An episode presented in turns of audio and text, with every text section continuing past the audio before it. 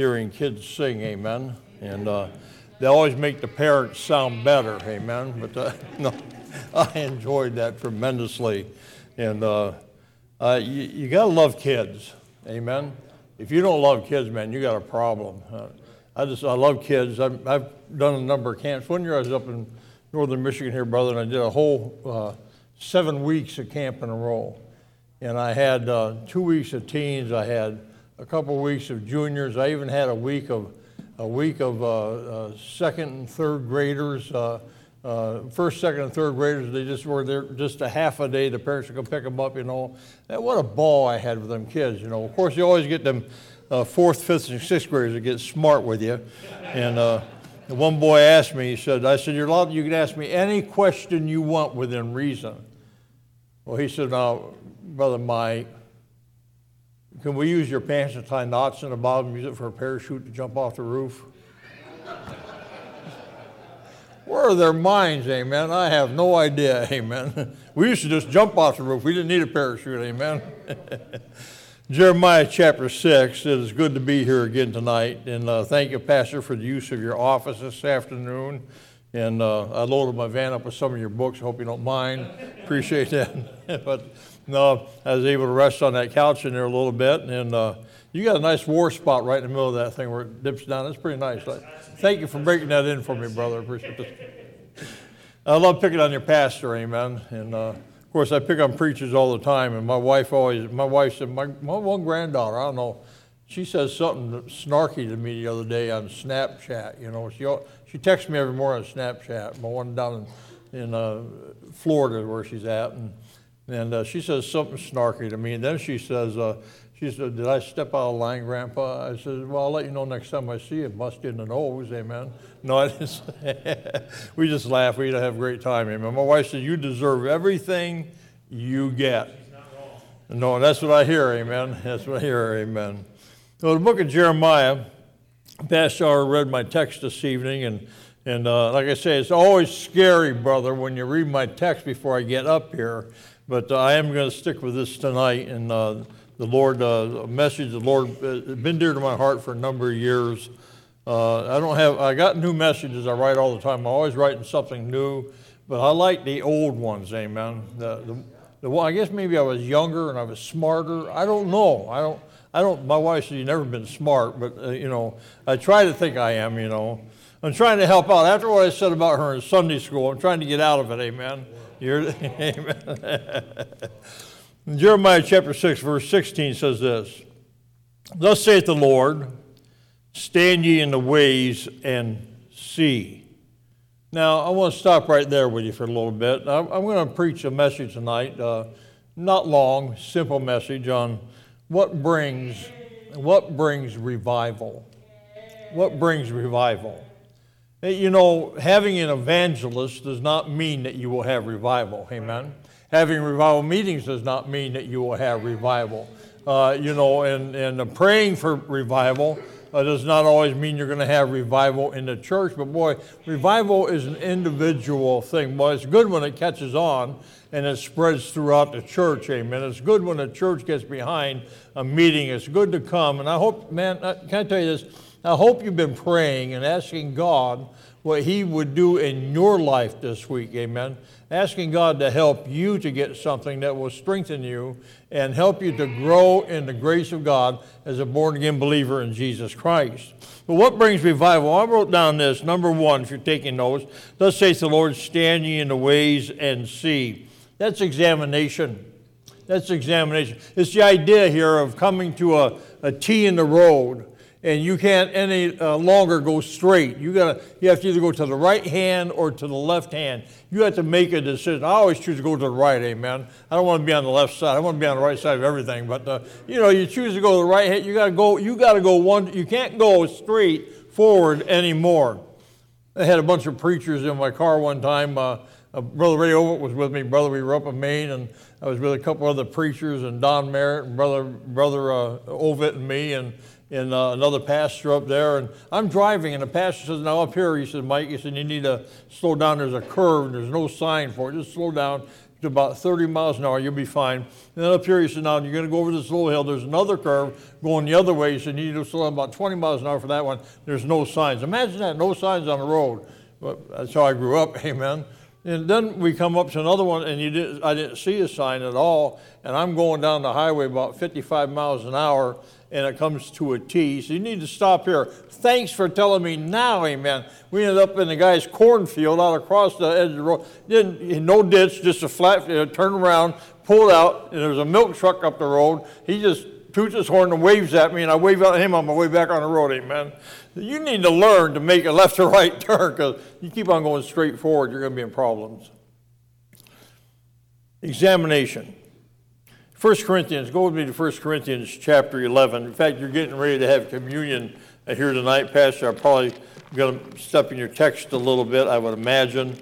There's all kinds of texts you can use for communion in Scripture, but I just want to look at a couple of thoughts here in 1 Corinthians and chapter 11 tonight.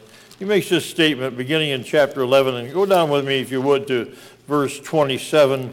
You know, he's already talked about the communion, this remembrance of me. And then he says in verse 27, when after he does this, he says, whosoever shall eat this bread and drink this cup of the Lord unworthily shall be guilty of the body and the blood of the Lord. And then he says this, but let a man examine himself, and so let him eat of that bread and drink of that cup. That's self-examination. We need to be doing that all the time. Not just a communion Sunday, amen. Not just once a week, not just once a month, not once a year, but all the time. I know some churches don't have communion, Pastor, once a year. And some of them haven't had communion in 2 or 3 years. Communion, I think, is an important thing. And that's not my point. My point is this. The Bible tells us to examine ourselves. And watch what he says. For he that eateth and drinketh unworthily eateth and drinketh damnation to himself, not discerning the Lord's body. Boy, you're in trouble if you're not a believer, if you're not living right, if you're not doing right and not trying to do right and you take communion, you're going to be in trouble. We're warned. He warns us in the Scripture, amen. And then he says, for this cause many are weak and sickly among you, and many sleep. For we would judge ourselves, we should not be judged. Boy, make sure your heart is in the right relationship with God before you take the communion. But make sure you're in the right relationship with God every day as a believer in Jesus Christ. Examine yourself. You know, when you get sick, how many of you go to a doctor? All right, now how many of us men wait until we're really sick to go to the doctor? How many of us wait until somebody hauls us to the doctor to go to the doctor? That's me, amen. I don't like doctors. I really don't. I mean, I'm not against them. If you're a doctor, praise the Lord, amen. But I don't like you prodding me and poking me and cutting me and, you know. When I had open heart surgery, they threw me on a table like I was a slab of ribs, amen, and cut me open. I don't like that, brother. I mean, you know, I'm glad I was asleep at the time, you know. I'm glad they put me out. And after 56 years old, open heart surgery, after that I've been in the hospital, I bet you 20 times since then, a couple times for 4 or 5 days, 6 days, you know, in a row, where I've been pretty sick a few times. I don't like hospitals. I don't like to go to doctors. I don't care. Listen, if you're a nurse, praise the Lord. I don't want you in my room giving medication at 3 o'clock in the morning and wake me up when I'm asleep, amen? I'm just saying, amen? How many of you know what I'm talking about, amen? Examine yourself. But not only as a born-again believer examining yourself, but go with me, if you will, to 1 Corinthians and 2 Corinthians in chapter 13. 2 Corinthians in chapter 13. He makes this statement over in 2 Corinthians in chapter 13, down to verse 5. He said this, examine yourselves, watch this, whether ye be in the faith. He's saying, make sure you know you're saved. You will not know how many people I have talked to in over this 35 years of evangelism and 44 years of ministry that did not understand eternal security. I'm talking about independent pastor, fundamental Baptist that don't have a grasp on it. And every time you turn around, they want to get saved. They want to get saved. They want to get saved. If you're not saved, get saved. Amen. Sure. I deal with people on eternal security. I deal with them first off on salvation. And then I go from that step into eternal security. And I wanted to find out, and I asked when I'm done, have you been saved? I was preaching at this camp, and had a boy, a staff member. I had 4 or 5 staff members get saved that year at the camp, brother. And I had one young man on a Friday night came up to me, and he says, his name is Mikey. He said, preacher. He says, I don't think I'm saved. I said, what do you mean you don't think you're saved? He said, well, I don't have any desire to serve God, have never had a desire to serve God. I just go to church because my mom and dad tell me I have to go to church. And so I went through the Word of God with him. And after I was all done, I said, now, what do you think, Mike? He says, I need to be saved. I said, okay, what are you going to do? He said, pray. I said, well, then pray, amen. I didn't have to lead him in the Lord's Prayer, brother. I mean, he prayed. He knew what was going on, you know. And he got saved by the grace of God. When he was all done, he went into the dining hall, and he called his mom that night. And he was so excited. His mom had him on speakerphone in the house, so excited that his brother could hear him in the other room. His brother, who was Andy, his name was Andy. He was going to be 21 years old on Monday night. He heard him in the other room. And he said, boy, Mikey got saved. He said, and that's exactly what I need. He came to camp and asked if he could have a special night to come to camp with us at the camp. He came in on Monday night, listened to the message. After I was done preaching, he caught me outside and he said, preacher, I know I'm not saved. Bowed his head and trusted Christ as a personal Savior. Here's what happened after that. He said that the two of them were hugging each other, him and his brother, just rejoicing in the Lord. And the one brother looked at the other brother. Their dad was a deacon in an independent fundamental Baptist church. And one brother looked at the other brother and says, we need to get Dad in on this because he needs to be saved. He said, our dad's a deacon, but he's never lived like he's a Christian. That's sad, amen?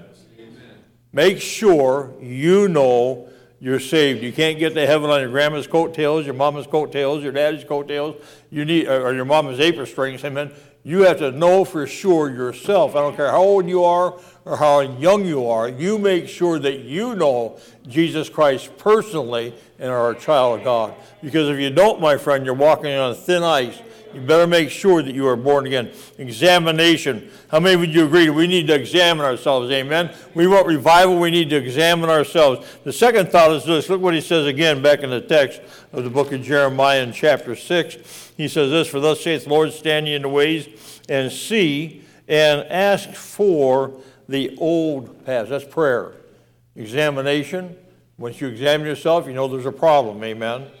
Once you know there's a problem, then you need to take care of it. You need to deal with it as an individual, as a child of God. He tells us in the book of 1 Thessalonians chapter 5, verse 16, remember, rejoice evermore. Pray without ceasing. Amen. Now, I hope when you're driving down the road and you're driving a car that you don't bow your head to pray while you're driving. Amen. You don't have to bow your head to pray. Amen. Aren't you glad for that? I'm glad I can call upon God any time, any hour of the day, any place I'm at, I can call upon him. He said, pray without ceasing, and everything giving thanks or give thanks, for this is the will of God in Christ Jesus concerning you. Sometimes that's hard. Sometimes that's hard. Some people have gone through some terrible, pastor, terrible things in their life. And to rejoice in those things, you think you can't do it, but the Bible says you can. If the Bible says you can do it, trust me, you can do it. Amen. Is it hard? Absolutely it's hard. It's difficult to go through some of the things that some young ladies and some ladies have gone through, and the way some husbands have acted, to go some things the way some men have been treated sometimes. I worked with a guy, pastor, back before I went into the ministry. And he got married at work. He was just a little bitty skinny guy. I mean, I'm talking, I think if he turned sideways, it stuck out his tongue, or he looked like a zipper, or he looked like a toothpick, amen. It wouldn't have blown him over. And he just got married, and his wife was just a little larger than he was, and he come into work one day with 2 black eyes. I said, what in the world happened to you? He said, oh, I fell down. She was coming in behind me and says, that's not true. I knocked him out. Amen.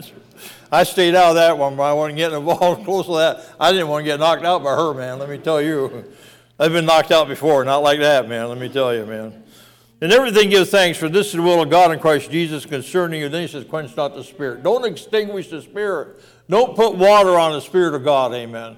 You do what you're supposed to do, and you help others. And when somebody else is praying, you pray with them, amen. Don't stop what God is doing in somebody's life. Boy, sometimes I see people get all excited. And when I was in Newfoundland, helping the church get started back in 92 or 93, I think it was 92, when I was up there with my family. And we were there 5.5 weeks and knocking doors preacher, and had the Methodist preacher's son from in town, a teenager, coming to the church services, came to the revival meetings we were holding, got saved by the grace of God, goes home all excited and tells his mom and dad, I got saved tonight. I got saved tonight. He came back and told me, I said, well, how'd that go? He said, they just said, that's good, son.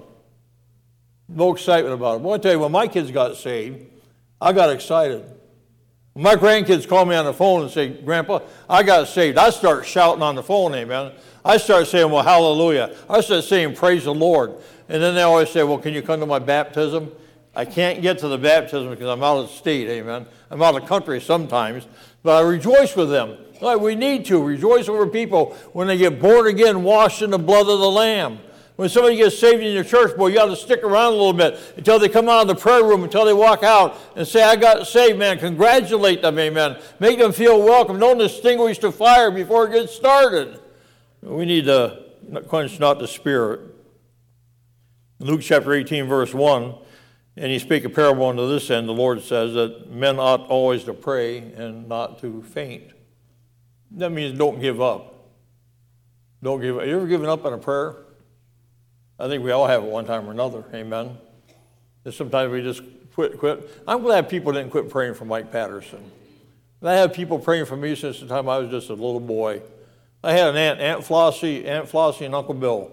And my Aunt Flossie, now they weren't Baptist, brother, but they went to a Bible church, and then they went to a Pentecostal church. But that woman prayed for me every day, every day. In fact, she got me to come out to a tent meeting one time with a friend of mine when we were about 15 or 16. We were drunk. We walked into a tent meeting preacher, and the preacher's preaching, and we were making fun of him the whole time he was preaching. We got up to leave when it was all over. We're walking out the back of that tent. She come over with her great big old little bony fingers and grabbed a hold of our arms and started squeezing and saying, you're getting saved. And she turned us around, marched us down to the front of the tent, pulled us down onto the ground on our knees, and she said, these boys need saved. The preacher come over and says, pray this prayer. I wasn't no more saved, listen, than a cat in the moon. Well, let me tell you, I walked out of that place just as hellbound as when I walked in there. Well, she had a concern for me, and she prayed for me over and over and over and over and over again. One of my best friends who I used to hang with was a drug buddy and drunk with me at the time. He had gotten saved, but his mom prayed for me and prayed for me and prayed for me. And prayed for me. His mom was a born-again believer. Prayed for me continually before her own son ever got saved, was praying for me. I'm glad people didn't give up, amen. I'm glad they didn't quit. I'm glad people still prayed for me. When I got saved, my wife was attending a little Bible church because that's the area she moved into, and the fellows I used to hang around with back in the early 70s that had gotten saved, late 60s, early 70s that had gotten saved, but that's where they were attending. They started having a young adult Bible study pastor over in the one guy's house, and so they would go there. They'd had this Bible study on Thursday nights, and they were praying for Mike Patterson. Amen. They got her praying for me. They got her to write me a letter. She thought for some reason I was a Christian that had backslid. And ended up in jail. It's possible. You know, a believer can backslide and end up in prison. Amen? They can, let me tell you. She thought that was me. So she wrote me a letter. She said, isn't it great to know that even though you're in prison, that you're a Christian, that when you get out, you can be saved. I wrote right back. I said, I'm not a Christian, and I don't ever intend on being one. That's the worst thing to tell an Italian brother that's saved. Amen? She started sending me tracts after tract after tract. But what I told her was not the truth, because I'd been under conviction for almost 2 years from a man who had been witness to me when I was in prison that was on the outside that got a hold of me. A Nazarene fellow, imagine that, giving me the gospel of Jesus Christ. It wasn't a Baptist that visited me in prison. Rock of Ages wasn't around yet. Amen. It was a Nazarene who had just gotten saved the year before, and he said, I read in the Bible where I need to visit the prisoners. And he took that literal, and that's what he did. Ended up leading me to the Lord through a letter. Amen. Examine yourself. I knew I was a sinner. How about you? I knew where I was going. I was going to hell. I knew I needed to be saved before I was ever saved. I knew it. I heard the gospel probably about 30 different times, 25 to 30 different times, and had an opportunity to get saved 25 to 30 different times for about 5 or 6 years there, brother. And I just walked away from God.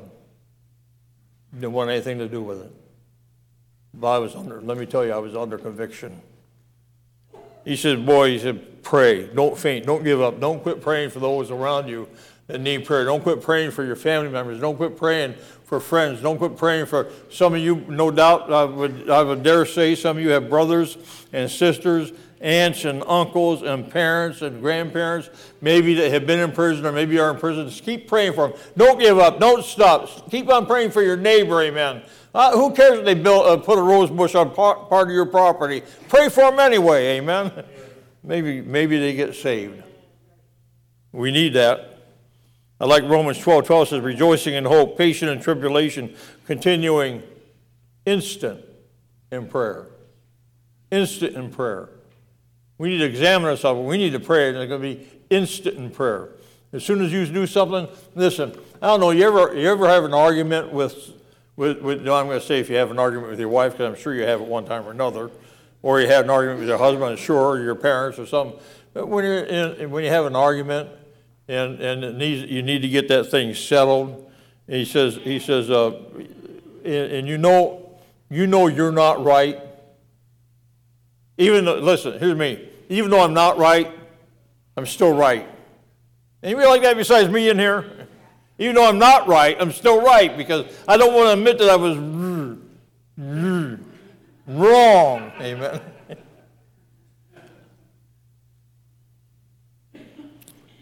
He said, but the end of all things is at hand. Be therefore sober. You're not talking about being drunk. He's talking about being sound of mind. And watch unto prayer. And watch unto prayer. That means we ought to take time and have a prayer life. Examine ourselves and have a prayer life. Not just for ourselves, but for everyone around us. Wait, you pray for your wife. Pray for your husband. Oh, God, straighten my wife out. She's a bitter woman. No, my friend, that's not what he's talking about, praying for your wife. Oh, God, straighten my husband out. He don't understand me. No, that's not what he's talking about. Pray for him, amen. Pray for him. I'm sure that's how my wife prays for me sometimes. God, straighten him out, amen. Go back to 1 Corinthians because I want to show you another one. Jeremiah chapter 6, and we're going to go to 1 Corinthians in chapter 6. Jeremiah chapter 6 again, he says this, thus saith the Lord, stand in ways and see and ask for the old paths, where is the good way, and walk therein. That's action. Now you examine yourself and you prayed about it. Now he says, do something about it. Do something about it. Hey, can I tell you, I'm so adamant against bars. I am. That's where I lived all the time before I was saved. But I'm so adamant, I don't like them so much that when I was traveling pastor and I had my truck and my trailer, no matter where I was going, and sometimes I put on 1,500 miles in 1 or 2 days, bro. I'm telling you, we just wore my poor wife out, amen. That's why we had to buy a house finally and let her settle in a little bit to try to help her, you know, so she won't die before me, amen. Of course, if I die before her, she ain't getting on anything because I ain't got nothing to give her, so she's getting some pills maybe. But I would be traveling. And and there was times I passed where I was supposed to turn, back in the days before GPS. And by the way, even since I've had a GPS, it's taken me down the wrong road once in a while. But before I had the GPS and going down the road, and I might pass my exit or pass where I need to go, if I had to go 10 miles down the road because there was a bar in between, I would not turn around in a bar parking lot. I went down the wrong road in Adrian the other day, and I was looking to the right and to the left. My wife says, keep going. I said, why? She said, because that's a bar. I said, okay. She knows my heart, amen. I just kept until I get where I could turn around. That's me. I'm not saying that has to be you. But I've got some conviction about some things, amen. Look at me there in 1 Corinthians. 1 Corinthians. Let me get myself over there. I told you to go there, and I'm not even there yet. 1 Corinthians in chapter 6. And look with me, if you would, please, down to verse 9. He says, "Know ye not that the unrighteous shall not inherit the kingdom of God? Be not deceived, neither fornicators, nor idolaters, nor adulterers, nor effeminate," that's the other crowd, "nor abusers of themselves with mankind, nor thieves, nor covetous, nor drunkards, nor revilers, nor extortioners shall inherit the kingdom of God." Well, I fall under that category. And maybe many of you in this room also have, amen. Hope you're not falling under it after you got saved, amen. Hope you're not falling under it now that you got saved. But he said, watch what he says in verse 11, "And such were," if you hear me preach much, you know I do not know much about the English. Never finished school until I was 27 and got a GED. And then went back the next year and took a year of government and history and got a regular diploma. But I don't know anything, brother. You know, I'm nothing. I don't know. I'm dumb as a rock, amen. I'm not kidding you. But I do know something about that word "were." That's past tense. That's back there, not up here, amen. That's not over there, but that's back there. That's past tense. And he says, "And such were some of you." He said, "This is what some of you were." Now watch. If that's what we were, then that's not what we should be now. So he says, "But ye are washed." How? With the blood of the precious Lamb of God. Amen. And then he says, "But ye are sanctified." How? By the precious Holy Spirit of God, set apart unto him. And then he says on top of it, "Ye are justified in the name of the Lord Jesus and by the Spirit of our God." He said, "You are justified." Man, I tell you, you can't beat that. I like that word "justified," just as if you never sinned, amen. What a great word in the Scripture. You can't, if you take that word out of the Scripture, you're in trouble, amen. Because I'm justified in God's eyes, not because of me, not because of what I have done, not because of you, not because of what you've done, but because of what Jesus has done upon the very cross of Calvary.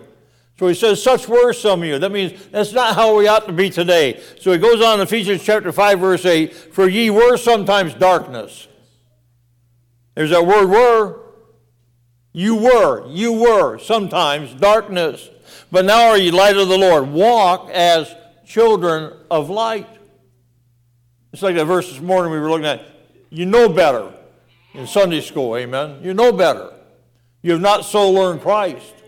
We know better. We know what we ought to be. We know how we ought to be. It's amazing to me that, Pastor, the world, the sinful world, knows more about how a believer ought to be than a believer knows how a believer ought to be. Because they will look at you, the world will look at you and say, "I thought you were a Christian. You shouldn't be doing that. You shouldn't be listening to that. You shouldn't be talking to that. Oh, did I hear a dirty joke come out of your mouth? Did I hear, watch you listening to a dirty joke and then laugh about it? You should not be like that." That's what the world sees. The world knows more about how a Christian ought to be than Christians know how Christians ought to be. We need to be in the Word of God, amen. We need to saturate ourselves with this Bible that we might grow in the very grace of God to be what God would have us to be as His children, bringing honor and glory to His name. That's action, by the way. We need to do something about what we've been doing as believers and get things right with God. Do something about it. Make some commitments in your life. Do some things in your life. Say, I'm determined. There's Pastor... But by the grace of God, preacher, I'll never take drugs. I'm talking about dope. I'm at with my doctors. I lost a toe back in 1975. Long story, another message, with a lawnmower. There's a message in that story. You probably heard the story, brother. If not, maybe I'll tell it this week. A whole message in that story. But I lost a toe and I went into the hospital. And I told my wife when we got married, I said, "Honey," I said, "listen to me." I said, "If I ever have to go to the hospital, they are not allowed to give me anything but a local anesthetic. That's it."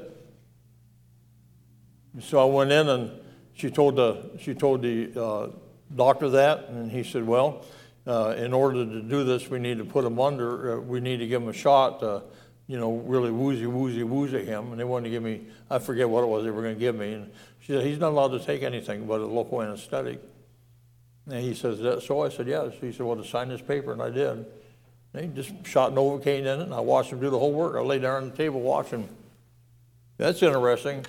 You got to see how they do that, brother. It took about 20 minutes, but it was interesting. I'd tell you the story, but some of you'd get woozy, amen, especially when you clip that thing off, the rest of it, and throw it in a garbage can. And you go, ka-chunk, amen. Let me tell you, yeah. I'm just simply saying. So I made a determination I'm not going to take drugs. I made a determination no matter what happens. I'm not going to go on morphine. I'm not going to go on. But that's me. I'm not saying that has to be you. I'm saying I made some determinations, some commitments in my life as a child of God, because I never wanted to get that taste in my mouth again. I never wanted to get that taste in my life again. Boy, if you got a problem with pornography or drugs or alcohol, make some commitments in your life that you don't want to be involved in that anymore as a child of God, and then do something to keep from being involved in it, amen? You might have to throw your computer out. Might have to get rid of the TV. Today you might have to get rid of, well, don't get rid of that radio, preacher. That's a good radio, amen. That reminds me of when I was a kid. Action.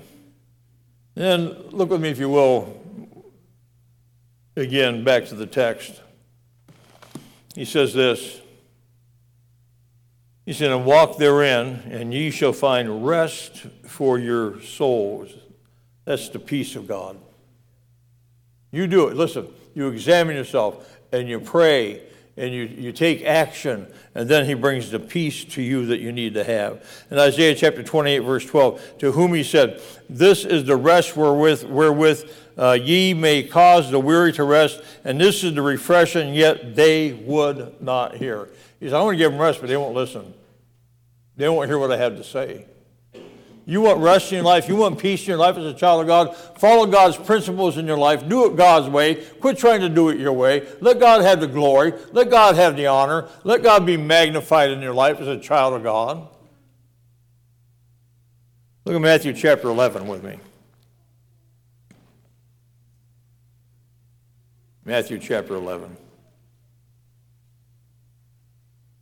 Over Matthew chapter 11, he makes this statement. Down to verse 28, Matthew chapter 11, verse 28. Come unto me, all ye that labor and are heavy laden, and I will give you rest. Take my yoke upon you, and learn of me, for I am meek and lowly in heart, and ye shall find rest for your souls. For my yoke is easy, and my burden is light. I don't know about you, but my yoke is heavy, but his yoke is easy, amen. My burden is heavy, but his burden is light. He said, take that upon you, because I've taken yours upon me. I want to tell you what, my friend, I think we just need to do it God's way. What do you think? Amen? Well, what amazes me is they said, we will not walk therein. That's the next part of that verse. We're not going to do it. And then on top of that, then he challenged them after that. He said, listen to the sound. Look at the next verse. Also I set watchmen over you, saying, hearken to the sound of the trumpet. What's the trumpet? What was the sound of the trumpet? When there would be a battle, when something was going on, there would be somebody on that wall. They'd be paying attention. They'd be looking out through there. And when the enemy was coming, they would blow the trumpet so that people could come into safety. He said, hearken to the sound of the trumpet. Today, listen, this is the trumpet, amen. Your pastor is the trumpeter. He's the one shouting out the word, shouting out the warning. Listen to what the word of God says. This is God's word shouting to you. If you're in it enough, you'll begin to get a hold of it, and God will use it to speak to you and direct your paths as a child of God. We need to be in the very word of God. But what amazed me is they said, we will not listen. How sad. Jeremiah 25:4 says, and the Lord has sent unto you all his servants and prophets, the prophets rising early and sending them, but ye have not hearkened nor inclined your ear to hear.